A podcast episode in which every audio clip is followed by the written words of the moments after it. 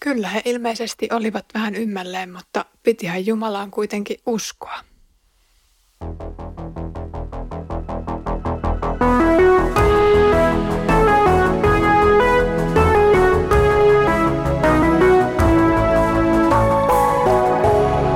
Kirjoitusten pauloissa. Onpa mukavaa, kun olet taas päässyt mukaan Kirjoitusten pauloissa podcastiin. Minä olen Iida ja tutkin kanssasi Pietarin kirjeitä. Viimeksi näimme, kuinka varmaa usko on Pietarin silmissä siksi, että Jumala on sen kaiken takana. Tänään luodaan silmäys vanhan testamentin lupauksiin Jeesuksesta. Tätä pelastusta ovat profeetat etsineet ja tutkineet. He ovat ennustaneet ja puhuneet teidän osaksenne tulevasta armosta ja tutkineet, mihin ja millaiseen aikaan heissä vaikuttava Kristuksen henki viittasi todistaessaan Kristuksen kärsimyksistä ja niitä seuraavasta kirkkaudesta. Heille ilmaistiin, etteivät he palvelleet itseään, vaan teitä puhuessaan siitä, minkä teille nyt ovat julistaneet ne, jotka taivaasta lähetetyssä pyhässä hengessä ovat tuoneet teille evankeliumin. Tähän pelastukseen haluavat enkelitkin päästä edes luomaan silmäyksen. Profeetan kutsumus vanhassa testamentissa ei ole mielestäni kovinkaan kadehdittava. Profeettoja toki esiintyi suurin piirtein kaikkina historian hetkinä aina Mooseksesta toisen temppelin rakentamiseen asti, ja näillä main oli sekä hyviä että huonoja aikoja israelilaisten hengellisessä elämässä. Profeettojen voimakkain aalto tuli kuitenkin historian heikoimmalla hetkellä, kun kansa oli luopunut Herrasta ja kääntynyt epäjumalien puoleen. Selän kääntäminen luojalle ja kansan vapauttajalle on jokseenkin yllättävä, mutta myös inhimillinen.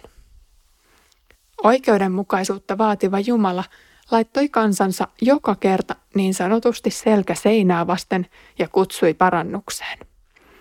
Jumalan keinoina oli paitsi koettelemusten salliminen, myös profeettojen julistus.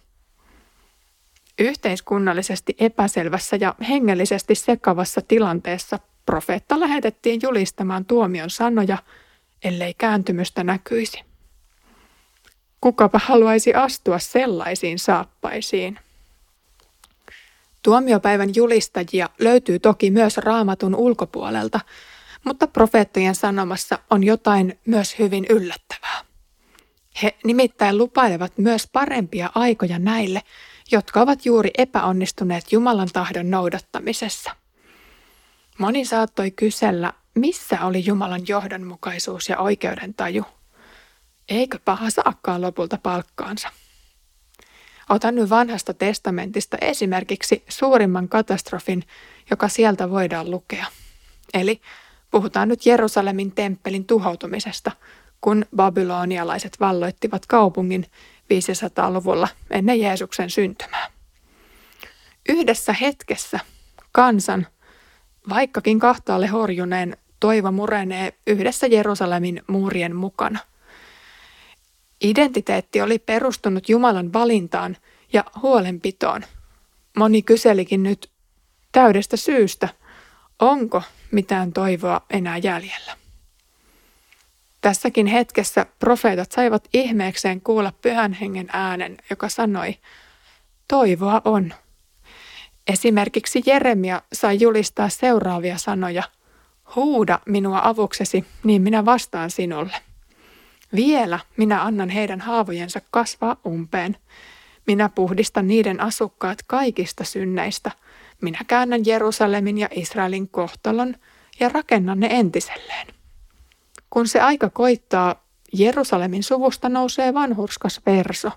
Hän saattaa maassa voimaan oikeuden ja vanhurskauden. Nyt Pietari toteaa, että profeetat ovat etsineet ja tutkineet, mihin historian hetken tämänkaltaiset profetiat viittasivat. Kun Jerusalem rakennettiin uudelleen, joku saattoi kuvitella, että lupaus oli jo toteutunut. Todellisuudessa tämä oli vasta välivaihe ja esimakua siitä, kuinka upeasti Herra täyttää sanansa. Kun Messias Jeesus sitten aikanaan syntyi, monet huomasivat aikojen merkeistä, että hän oli se, joka oli luvattu. Vanhan testamentin profeetoille se jäi vain arvoitukseksi ja he saivat vain etäältä maistaa Jumalan valmistamaa pelastusta.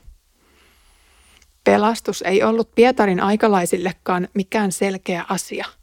Hekin vasta odottivat, että usko saisi täyttymyksensä. Kuitenkin sekä profeetat että Pietarin kuulijat tiesivät, keneltä sanoma oli tullut ja kuinka luotettava se oli. Pyhän hengen ääni on selkeä kaikkina aikoina. Hän puhuu aina kaikkivaltiaan Jumalan sanoja. Siinä, missä ennen Jeesusta sanat koottiin vanhan testamenttiin, Jeesuksen syntymän jälkeen ne kirjoitettiin Uuden testamentin kirjoihin. Kuka tahansa voi siis nyt lukea ne tai kuunnella niitä. Evankeliumi on ilmoitettu niin selkeällä ja ymmärrettävällä tavalla, ettei kukaan voi jäädä epätietoisuuteen sen äärellä. Kaikki eivät tosin ota sitä vastaan, mutta Jumala on ainakin tehnyt riittävän pelastusteon ja antanut selkeän sovituksen sanan. On hiukan yllättävää, että vanhan testamentin profeettojen väitetään julistavan Kristuksen kärsimystä ja kirkastumista. Kuinka he saattoivat tietää siitä mitään monta sataa vuotta ennen Jeesuksen syntymää? Messias-profetioiden lukeminen kuitenkin vahvistaa tämän väitteen. Eivätkä he olisi ilman Jeesuksen lähettämää henkeä voineet edes aavistaa, millainen on Jumalan valmistama pelastus. Moni uskonto lupaa vaikka mitä hyvää ja ihanaa, mutta yksikään ei opeta tätä sijaiskärsijän ihanuutta. Evankeliumi on luonnolliselle ihmiselle niin vieras oppi ja ajatus, ettei se voi syntyä sisäisesti kenessäkään. Sitä ei edes villein mielikuvitus olisi voinut saada aikaan, vaan se on ainoastaan Jumalan valmistama ihmeellinen suunnitelma. Tämä sanoma on itse asiassa Pietarinkin mukaan niin ihmeellinen ja ihana, että jopa taivaan enkelit haluavat luoda edes pienen silmäyksen siihen. Ajatella, että he, jotka ovat Jumalan läsnäolossa ja ylistävät häntä jatkuvasti, kaipaavat kuulla hyvän sanoman Jeesuksesta. Mikä olisikaan siis parempi tapa aloittaa päivä kuin lukea raamatusta ilosanomaa. Sen ovat profeetat ja apostolit saaneet tehtäväkseen välittää kaikille sukupolville.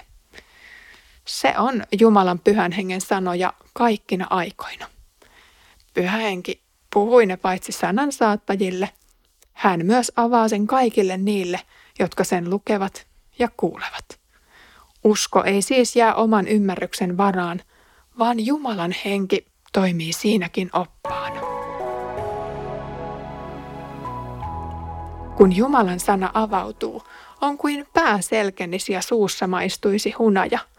Moni uskon asia tuntuu helposti epämääräiseltä ja hankalalta, jos niitä yrittää pohtia oman päänsä sisällä.